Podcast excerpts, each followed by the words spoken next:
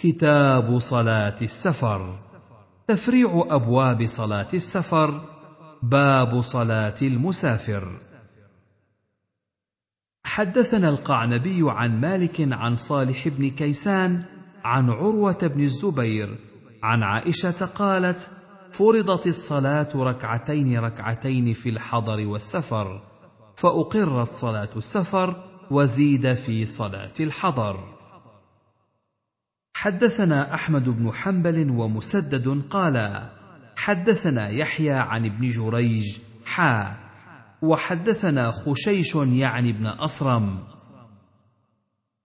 حدثنا عبد الرزاق عن ابن جريج حدثني عبد الرحمن بن عبد الله بن أبي عمار عن عبد الله بن بابيه عن يعلى بن أمية قال قلت لعمر بن الخطاب أرأيت إقصار الناس الصلاة؟ وإنما قال الله عز وجل إن خفتم أن يفتنكم الذين كفروا. فقد ذهب ذلك اليوم. فقال عجبت مما عجبت منه. فذكرت ذلك لرسول الله صلى الله عليه وسلم. فقال صدقة تصدق الله عز وجل بها عليكم فاقبلوا صدقته. حدثنا أحمد بن حنبل حدثنا عبد الرزاق ومحمد بن بكر. قال أخبرنا ابن جريج قال سمعت عبد الله بن أبي عمار يحدث فذكر نحوه. قال أبو داود رواه أبو عاصم وحماد بن مسعدة كما رواه ابن بكر. باب متى يقصر المسافر. حدثنا ابن بشار حدثنا محمد بن جعفر حدثنا شعبة عن يحيى بن يزيد الهنائي قال سألت أنس بن مالك عن قصر الصلاه فقال أنس كان رسول الله صلى الله عليه وسلم إذا خرج مسيرة ثلاثة أميال أو ثلاثة فراسخ شعبة شك يصلي ركعتين.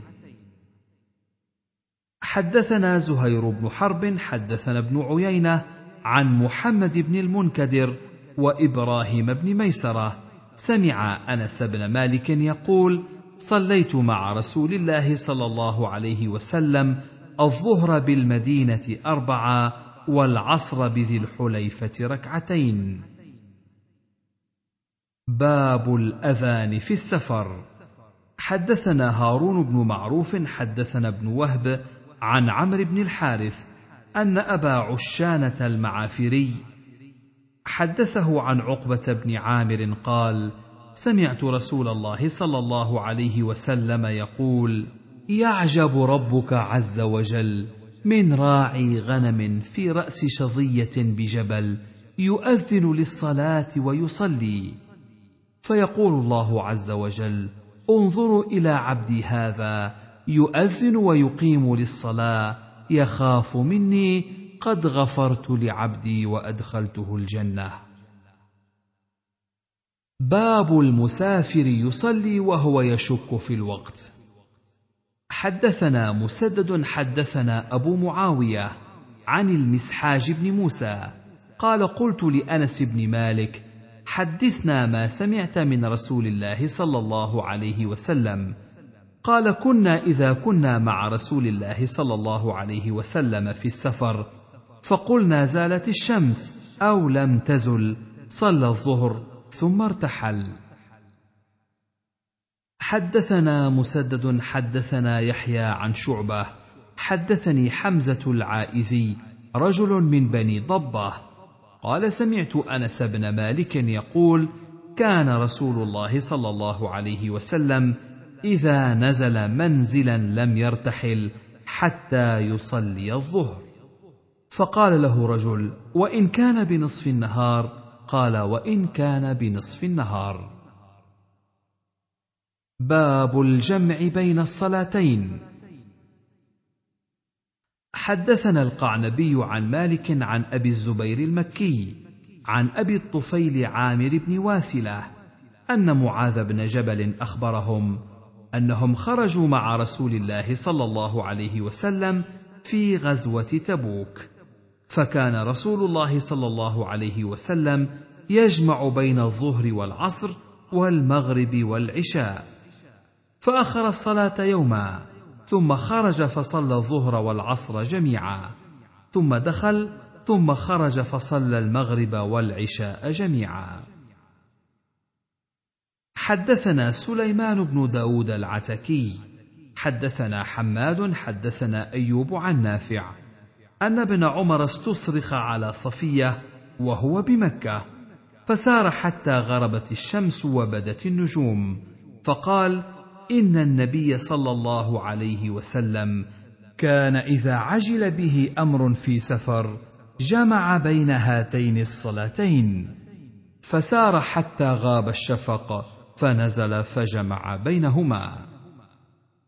حدثنا يزيد بن خالد بن يزيد بن عبد الله بن موهب الرملي الهمداني. حدثنا المفضل بن فضالة والليث بن سعد عن هشام بن سعد عن أبي الزبير عن أبي الطفيل عن معاذ بن جبل أن رسول الله صلى الله عليه وسلم كان في غزوة تبوك إذ زاغت الشمس قبل أن يرتحل جمع بين الظهر والعصر وإن يرتحل قبل أن تزيغ الشمس أخر الظهر حتى ينزل للعصر. وفي المغرب مثل ذلك إن غابت الشمس قبل أن يرتحل جمع بين المغرب والعشاء وإن يرتحل قبل أن تغيب الشمس أخر المغرب حتى ينزل للعشاء ثم جمع بينهما. قال أبو داود رواه هشام بن عروة عن حسين بن عبد الله عن كريب عن ابن عباس عن النبي صلى الله عليه وسلم نحو حديث المفضل والليث. حدثنا قتيبة حدثنا عبد الله بن نافع عن أبي مودود عن سليمان بن أبي يحيى عن ابن عمر قال ما جمع رسول الله صلى الله عليه وسلم بين المغرب والعشاء قط في السفر إلا مرة قال أبو داود وهذا يروى عن أيوب عن نافع عن ابن عمر موقوفا على ابن عمر أنه لم ير ابن عمر جمع بينهما قط إلا تلك الليلة يعني ليلة استصرخ على صفية. وروي من حديث مكحول عن نافع أنه رأى ابن عمر فعل ذلك مرة أو مرتين. حدثنا القعنبي عن مالك عن أبي الزبير المكي عن سعيد بن جبير عن عبد الله بن عباس قال صلى رسول الله صلى الله عليه وسلم الظهر والعصر جميعا والمغرب والعشاء جميعا في غير خوف ولا سفر. قال مالك أرى ذلك كان في مطر. قال أبو داود رواه حماد بن سلمة نحوه عن أبي الزبير ورواه قرة بن خالد عن أبي الزبير قال في سفرة سافرناها إلى تبوك. حدثنا عثمان بن أبي شيبة حدثنا أبو معاوية حدثنا الأعمش عن حبيب بن أبي ثابت عن سعيد بن جبير عن ابن عباس قال جمع رسول الله صلى الله عليه وسلم بين الظهر والعصر والمغرب والعشاء بالمدينة من غير خوف ولا مطر. فقيل لابن عباس ما أراد إلى ذلك؟ قال أراد الا يحرج أمته. حدثنا محمد بن عبيد المحاربي. حدثنا محمد بن فضيل عن أبيه عن نافع وعبد الله بن واقد. أن مؤذن ابن عمر قال الصلاة. قال سر سر. حتى إذا كان قبل غيوب الشفق نزل فصلى المغرب. ثم انتظر حتى غاب الشفق فصلى العشاء.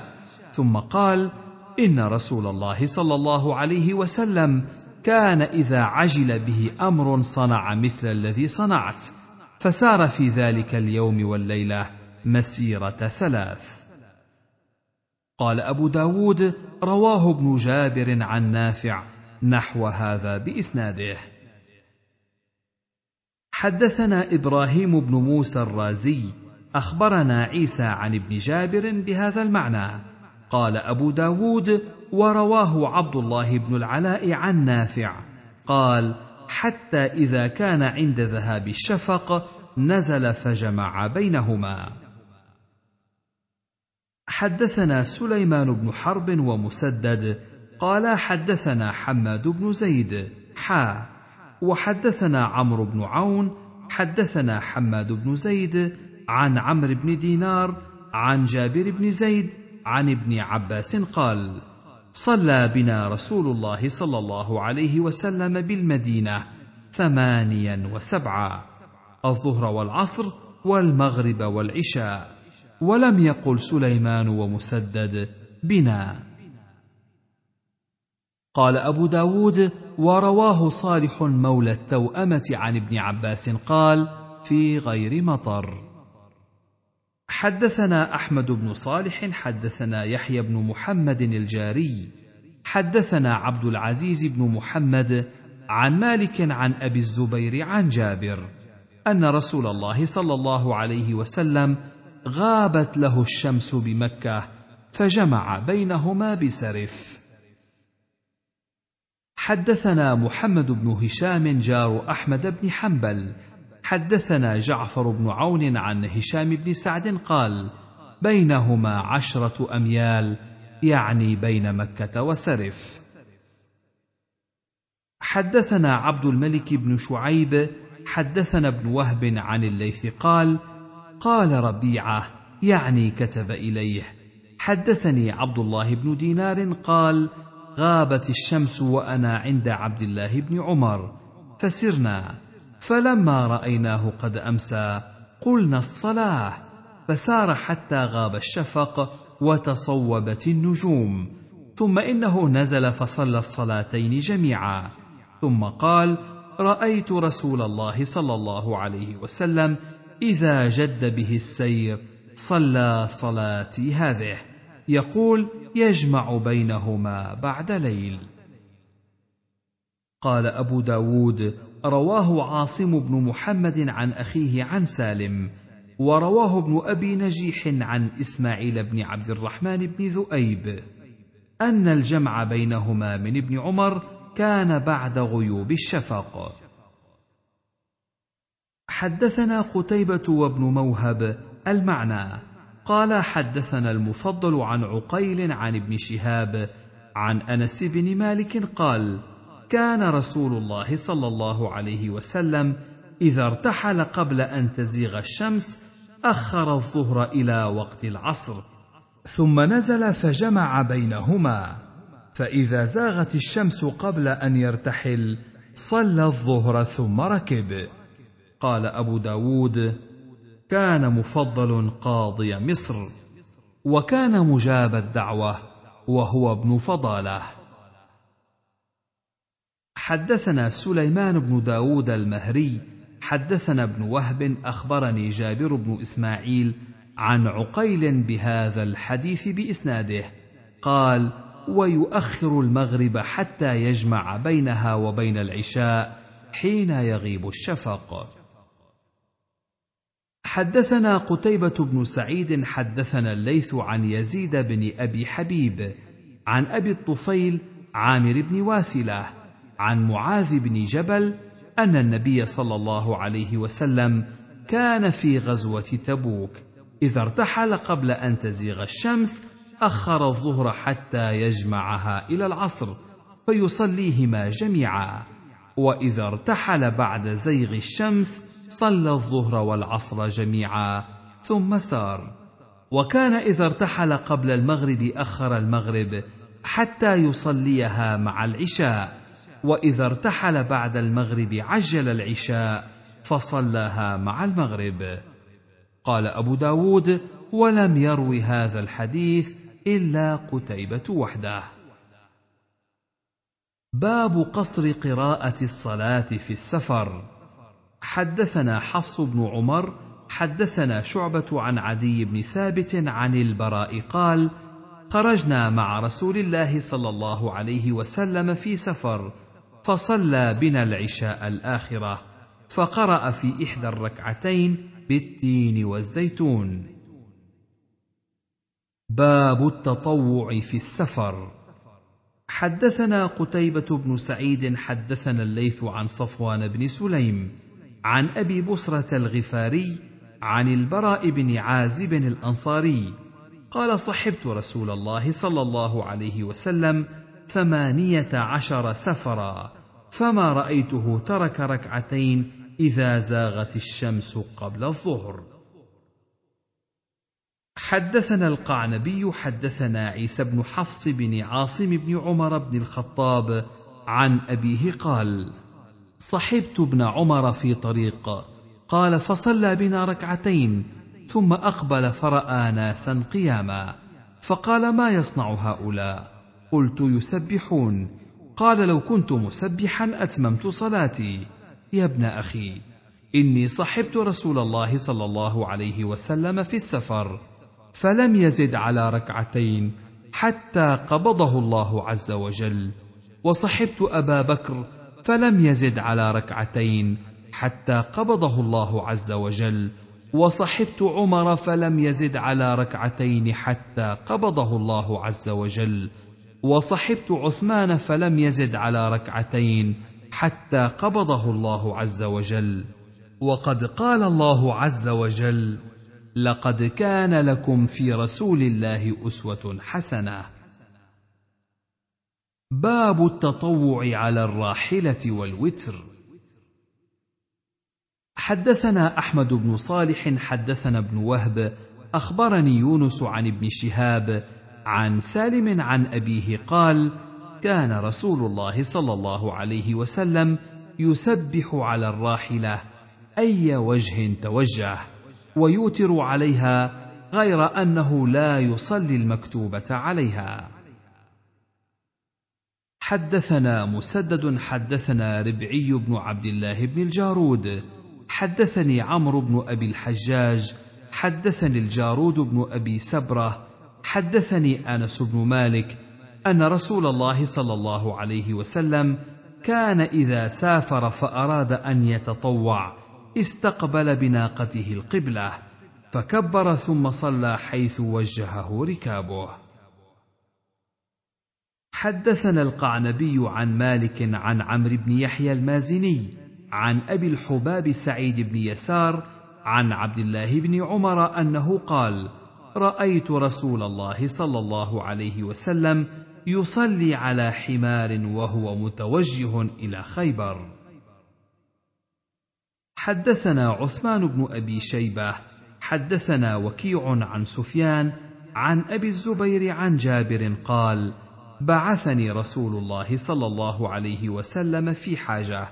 قال فجئت وهو يصلي على راحلته نحو المشرق والسجود أخفض من الركوع. باب الفريضة على الراحلة من عذر. حدثنا محمود بن خالد حدثنا محمد بن شعيب عن النعمان بن المنذر عن عطاء بن أبي رباح أنه سأل عائشة هل رخص للنساء أن يصلين على الدواب؟ قالت لم يرخص لهن في ذلك في شدة ولا رخاء. قال محمد هذا في المكتوبة. باب متى يتم المسافر؟ حدثنا موسى بن إسماعيل حدثنا حماد حا وحدثنا إبراهيم بن موسى. أخبرنا ابن علية وهذا لفظه. قال أخبرنا علي بن زيد عن أبي نضرة عن عمران بن حسين قال غزوت مع رسول الله صلى الله عليه وسلم وشهدت معه الفتح فأقام بمكة ثماني عشرة ليلة لا يصلي إلا ركعتين.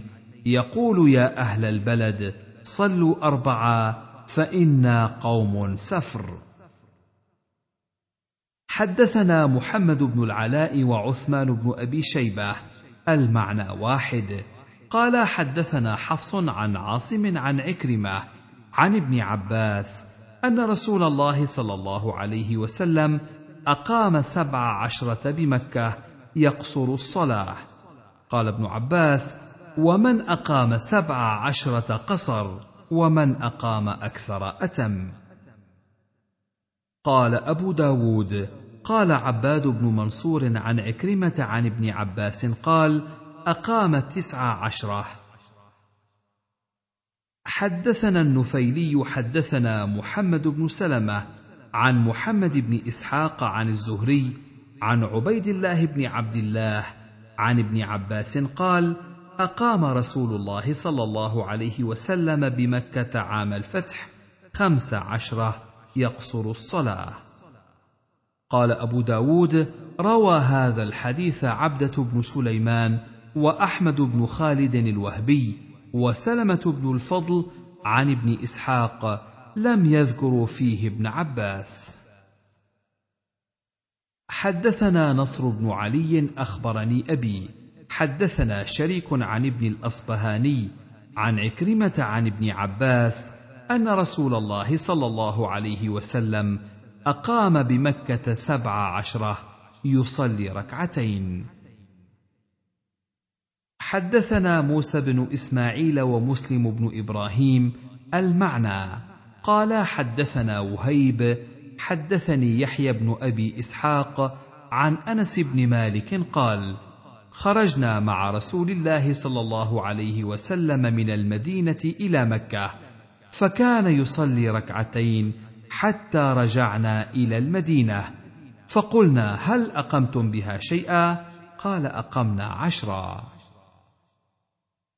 حدثنا عثمان بن أبي شيبة وابن المثنى وهذا لفظ ابن المثنى. قال حدثنا أبو أسامة قال ابن المثنى قال أخبرني عبد الله بن محمد بن عمر بن علي ابن أبي طالب عن أبيه عن جده. أن عليا كان إذا سافر سار بعدما تغرب الشمس حتى تكاد أن تظلم ثم ينزل فيصلي المغرب ثم يدعو بعشائه فيتعشى ثم يصلي العشاء ثم يرتحل ويقول هكذا كان رسول الله صلى الله عليه وسلم يصنع. قال عثمان عن عبد الله بن محمد بن عمر بن علي سمعت أبا داود يقول وروى أسامة بن زيد عن حفص بن عبيد الله يعني ابن أنس بن مالك أن أنسا كان يجمع بينهما حين يغيب الشفق ويقول كان النبي صلى الله عليه وسلم يصنع ذلك ورواية الزهري عن أنس عن النبي صلى الله عليه وسلم مثله. باب إذا أقام بأرض العدو يقصر.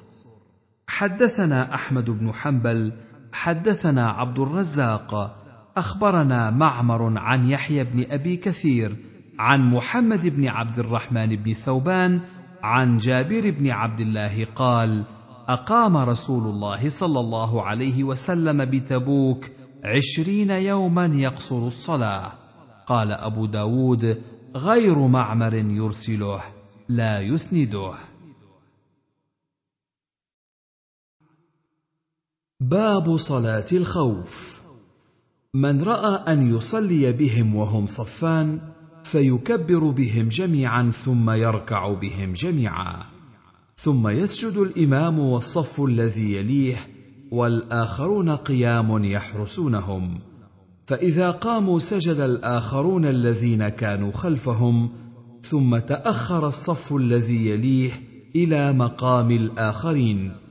وتقدم الصف الأخير إلى مقامهم ثم يركع الإمام ويركعون جميعا ثم يسجد ويسجد الصف الذي يليه والآخرون يحرسونهم فإذا جلس الإمام والصف الذي يليه سجد الآخرون ثم جلسوا جميعا ثم سلم عليهم جميعا. قال أبو داود هذا قول سفيان. حدثنا سعيد بن منصور حدثنا جرير بن عبد الحميد عن منصور عن مجاهد عن أبي عياش الزرقي قال كنا مع رسول الله صلى الله عليه وسلم بعسفان وعلى المشركين خالد بن الوليد فصلينا الظهر فقال المشركون لقد أصبنا غرة لقد أصبنا غفلة لو كنا حملنا عليهم وهم في الصلاة. فنزلت آية القصر بين الظهر والعصر فلما حضرت العصر قام رسول الله صلى الله عليه وسلم مستقبل القبلة والمشركون أمامه. فصف خلف رسول الله صلى الله عليه وسلم صف وصف بعد ذلك الصف صف آخر. فركع رسول الله صلى الله عليه وسلم وركعوا جميعا. ثم سجد وسجد الصف الذي يلونه وقام الآخرون يحرسونهم. فلما صلى هؤلاء السجدتين وقاموا سجد الآخرون الذين كانوا خلفهم. ثم تأخر الصف الذي يليه إلى مقام الآخرين وتقدم الصف الأخير إلى مقام الصف الأول. ثم ركع رسول الله صلى الله عليه وسلم وركعوا جميعا. ثم سجد وسجد الصف الذي يليه وقام الآخرون يحرسونهم. فلما جلس رسول الله صلى الله عليه وسلم والصف الذي يليه سجد الآخرون. ثم جلسوا جميعا فسلم عليهم جميعا فصلاها بعسفان وصلاها يوم بني سليم. قال أبو داود رواه أيوب وهشام عن أبي الزبير عن جابر هذا المعنى عن النبي صلى الله عليه وسلم. وكذلك رواه داود بن حسين عن عكرمة عن ابن عباس. وكذلك عبد الملك عن عطاء عن جابر. وكذلك قتادة عن الحسن عن حطان عن أبي موسى فعله. وكذلك عكرمة بن خالد عن مجاهد عن النبي صلى الله عليه وسلم. وكذلك هشام بن عروة عن أبيه عن النبي صلى الله عليه وسلم وهو قول الثوري. باب من قال يقوم صف مع الإمام وصف وجاه العدو. فيصلي بالذين يلونه ركعة ثم يقوم قائما حتى يصلي الذين معه ركعة أخرى ثم ينصرف. فيصف وجاه العدو وتجيء الطائفة الأخرى فيصلي بهم ركعة ويثبت جالسا فيتمون لأنفسهم ركعة أخرى ثم يسلم بهم جميعا. حدثنا عبيد الله بن معاذ حدثنا أبي حدثنا شعبة عن عبد الرحمن بن القاسم عن أبيه عن صالح بن خوات عن سهل بن أبي حثمة أن النبي صلى الله عليه وسلم صلى بأصحابه في خوف فجعلهم خلفه صفين فصلى بالذين يلونه ركعة ثم قام فلم يزل قائما حتى صلى الذين خلفهم ركعة. ثم تقدموا وتأخر الذين كانوا قدامهم فصلى بهم النبي صلى الله عليه وسلم ركعة. ثم قعد حتى صلى الذين تخلفوا ركعه ثم سلم. باب من قال إذا صلى ركعه. وثبت قائما أتموا لأنفسهم ركعه ثم سلموا ثم انصرفوا فكانوا وجاه العدو واختلف في السلام. حدثنا القعنبي عن مالك عن يزيد بن رومان عن صالح بن خوات عمن صلى مع رسول الله صلى الله عليه وسلم يوم ذات الرقاع صلاة الخوف. أن طائفة صفت معه وطائفة وجاه العدو فصلى بالتي معه ركعة ثم ثبت قائما. وأتموا لأنفسهم ثم انصرفوا وصفوا وجاه العدو وجاءت الطائفة الأخرى فصلى بهم الركعة التي بقيت من صلاته ثم ثبت جالسا وأتموا لأنفسهم ثم سلم بهم. قال مالك وحديث يزيد بن رومان أحب ما سمعت إلي.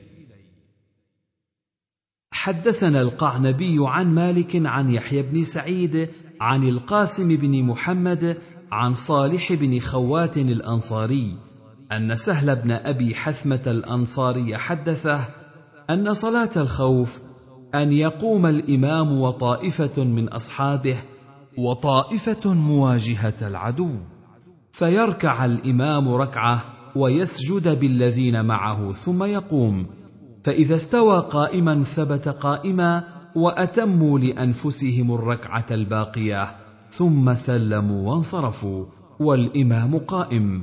فكانوا وجاه العدو ثم يقبل الآخرون الذين لم يصلوا فيكبروا وراء الإمام فيركع بهم ويسجد بهم ثم يسلم فيقومون فيركعون لأنفسهم الركعة الباقية ثم يسلمون. قال أبو داود وأما رواية يحيى بن سعيد عن القاسم نحو رواية يزيد بن رومان. إلا أنه خالفه في السلام ورواية عبيد الله نحو رواية يحيى بن سعيد. قال قال ويثبت قائما. باب من قال يكبرون جميعا وإن كانوا مستدبرين القبلة ثم يصلي بمن معه ركعة ثم يأتون مصاف أصحابهم ويجيء الآخرون فيركعون لأنفسهم ركعة. ثم يصلي بهم ركعة ثم تقبل الطائفة التي كانت تقابل العدو فيصلون لأنفسهم ركعة والإمام قاعد ثم يسلم بهم كلهم. حدثنا الحسن بن علي حدثنا أبو عبد الرحمن المقرئ حدثنا حيوة وابن لهيعة قال حدثنا أبو الأسود أنه سمع عروة بن الزبير يحدث عن مروان بن الحكم أنه سأل أبا هريرة هل صليت مع رسول الله صلى الله عليه وسلم صلاة الخوف؟ قال أبو هريرة نعم. فقال مروان متى؟ قال أبو هريرة عام غزوة نجد.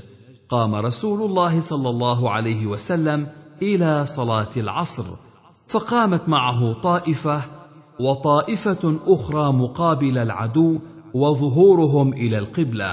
فكبر رسول الله صلى الله عليه وسلم فكبروا جميعا الذين معه والذين مقابل العدو. ثم ركع رسول الله صلى الله عليه وسلم ركعة واحدة وركعت الطائفة التي معه. ثم سجد فسجدت الطائفة التي تليه. والآخرون قيام مقابل العدو.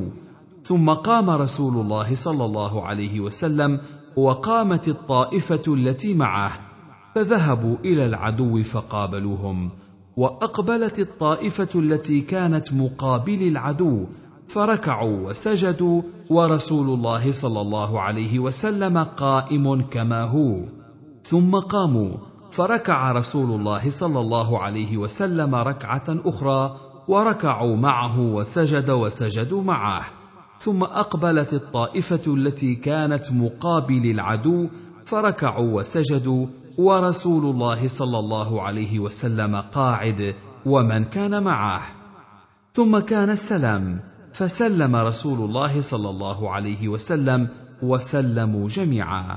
فكان لرسول الله صلى الله عليه وسلم ركعتين ولكل رجل من الطائفتين ركعة ركعة. حدثنا محمد بن عمرو الرازي حدثنا سلمة حدثني محمد بن إسحاق عن محمد بن جعفر بن الزبير ومحمد بن الأسود عن عروة بن الزبير عن أبي هريرة قال خرجنا مع رسول الله صلى الله عليه وسلم إلى نجد حتى إذا كنا بذات الرقاع من نخل لقي جمعا من غطفان فذكر معناه ولفظه على غير لفظ حيوة. وقال فيه حين ركع بمن معه وسجد قال فلما قاموا مشوا القهقرى إلى مصاف أصحابهم ولم يذكر استدبار القبلة. قال أبو داود وأما عبيد الله بن سعد فحدثنا قال حدثني عمي أخبرنا أبي عن ابن إسحاق حدثني محمد بن جعفر بن الزبير أن عروة بن الزبير حدثه أن عائشة حدثته بهذه القصة. قالت كبر رسول الله صلى الله عليه وسلم وكبرت الطائفة الذين صفوا معه ثم ركع فركعوا ثم سجد فسجدوا ثم رفع فرفعوا ثم مكث رسول الله صلى الله عليه وسلم جالسا ثم سجدوا هم لأنفسهم الثانية. ثم قاموا فنكصوا على أعقابهم يمشون القهقرى حتى قاموا من ورائهم. وجاءت الطائفة الأخرى فقاموا فكبروا ثم ركعوا لأنفسهم. ثم سجد رسول الله صلى الله عليه وسلم فسجدوا معه. ثم قام رسول الله صلى الله عليه وسلم وسجدوا لأنفسهم الثانية. ثم قامت الطائفتان جميعا فصلوا مع رسول الله صلى الله عليه وسلم فركع فركعوا ثم سجد فسجدوا جميعا. ثم عاد فسجد الثانية وسجدوا معه سريعا كأسرع الأسرع جاهدا لا يألون سراعا. ثم سلم رسول الله صلى الله عليه وسلم وسلموا. فقام رسول الله صلى الله عليه وسلم وقد شاركه الناس في الصلاة كلها. باب من قال يصلي بكل طائفة ركعة ثم يسلم فيقوم كل صف فيصلون لأنفسهم ركعة. حدثنا مسدد أخبرنا يزيد بن زريع عن معمر عن الزهري عن سالم عن ابن عمر أن رسول الله صلى الله عليه وسلم صلى بإحدى الطائفتين ركعة. والطائفة الأخرى مواجهة العدو. ثم انصرفوا فقاموا في مقام أولئك وجاء أولئك فصلى بهم ركعة أخرى ثم سلم عليهم. ثم قام هؤلاء فقضوا ركعتهم وقام هؤلاء فقضوا ركعتهم. قال أبو داود وكذلك رواه نافع وخالد بن معدان عن ابن عمر عن النبي صلى الله عليه وسلم وكذلك قول مسروق ويوسف بن مهران عن ابن عباس وكذلك روى يونس عن الحسن عن أبي موسى أنه فعله. باب من قال يصلي بكل طائفة ركعة ثم يسلم فيقوم الذين خلفه فيصلون ركعة ثم يجيء الآخرون إلى مقام هؤلاء فيصلون ركعة. حدثنا عمران بن ميسرة حدثنا ابن فضيل حدثنا خصيف عن أبي عبيدة. عن عبد الله بن مسعود قال صلى بنا رسول الله صلى الله عليه وسلم صلاة الخوف فقاموا صفا خلف رسول الله صلى الله عليه وسلم وصف مستقبل العدو. فصلى بهم رسول الله صلى الله عليه وسلم ركعة. ثم جاء الآخرون فقاموا مقامهم واستقبل هؤلاء العدو. فصلى بهم النبي صلى الله عليه وسلم ركعة ثم سلم. فقام هؤلاء فصلوا لأنفسهم ركعة. ثم سلموا. ثم ذهبوا فقاموا مقام أولئك مستقبلي العدو ورجع أولئك إلى مقامهم فصلوا لأنفسهم ركعة ثم سلموا. حدثنا تميم بن المنتصر حدثنا إسحاق يعني بن يوسف عن شريك عن خصيف بإسناده ومعناه قال فكبر نبي الله صلى الله عليه وسلم فكبر الصفان جميعا.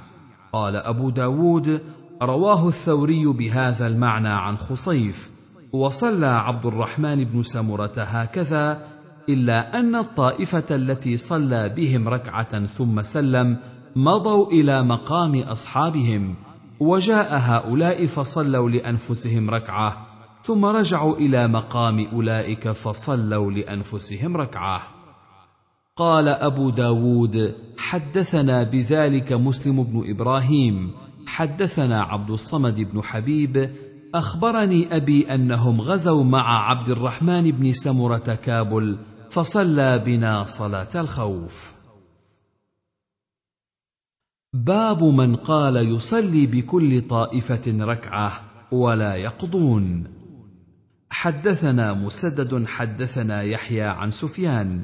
حدثني الأشعث بن سليم عن الأسود بن هلال عن ثعلبة بن زهدم قال كنا مع سعيد بن العاص بطبرستان. فقام فقال أيكم صلى مع رسول الله صلى الله عليه وسلم صلاة الخوف؟ فقال حذيفة أنا. فصلى بهؤلاء ركعة وبهؤلاء ركعة ولم يقضوا. قال أبو داود وكذلك رواه عبيد الله بن عبد الله ومجاهد عن ابن عباس عن النبي صلى الله عليه وسلم. وعبد الله بن شقيق عن أبي هريرة عن النبي صلى الله عليه وسلم ويزيد الفقير وأبو موسى. قال أبو داود رجل من التابعين ليس بالأشعري جميعا عن جابر عن النبي صلى الله عليه وسلم. وقد قال بعضهم عن شعبة في حديث يزيد الفقير أنهم قضوا ركعة أخرى. وكذلك رواه سماك الحنفي عن ابن عمر عن النبي صلى الله عليه وسلم وكذلك رواه زيد بن ثابت عن النبي صلى الله عليه وسلم قال فكانت للقوم ركعة وللنبي عليه السلام ركعتين. حدثنا مسدد وسعيد بن منصور قالا حدثنا أبو عوانة عن بكير بن الأخنس عن مجاهد عن ابن عباس قال فرض الله عز وجل الصلاة على لسان نبيكم صلى الله عليه وسلم في الحضر أربعة وفي السفر ركعتين وفي الخوف ركعة. باب من قال يصلي بكل طائفة ركعتين. حدثنا عبيد الله بن معاذ حدثنا أبي حدثنا الأشعث عن الحسن عن أبي بكرة قال صلى النبي صلى الله عليه وسلم في خوف الظهر. فصف بعضهم خلفه وبعضهم بإزاء العدو. فصلى بهم ركعتين ثم سلم. فانطلق الذين صلوا معه فوقفوا موقف أصحابهم. ثم جاء أولئك فصلوا خلفه فصلى بهم ركعتين ثم سلم. فكانت لرسول الله صلى الله عليه وسلم أربعة. ولأصحابه ركعتين ركعتين وبذلك كان يفتي الحسن. قال أبو داود وكذلك في المغرب يكون للإمام ست ركعات وللقوم ثلاثة. قال أبو داود وكذلك رواه يحيى بن أبي كثير عن أبي سلمة عن جابر عن النبي صلى الله عليه وسلم. وكذلك قال سليمان اليشكري عن جابر عن النبي صلى الله عليه وسلم. باب صلاة الطالب. حدثنا أبو معمر عبد الله بن عمرو. حدثنا عبد الوارث. حدثنا محمد بن إسحاق عن محمد بن جعفر عن ابن عبد الله بن أنيس. عن أبيه قال بعثني رسول الله صلى الله عليه وسلم إلى خالد بن سفيان الهذلي وكان نحو عرنة وعرفات فقال اذهب فاقتله. قال فرأيته وحضرت صلاة العصر فقلت إني لأخاف أن يكون بيني وبينه ما إن أؤخر الصلاة. فانطلقت أمشي وأنا أصلي أومئ إيماء نحوه. فلما دنوت منه قال لي من أنت؟ قلت رجل من العرب بلغني أنك تجمع لهذا الرجل فجئتك في ذاك. قال إني لفي ذاك. فمشيت معه ساعة. حتى إذا أمكنني علوته بسيفي حتى برد.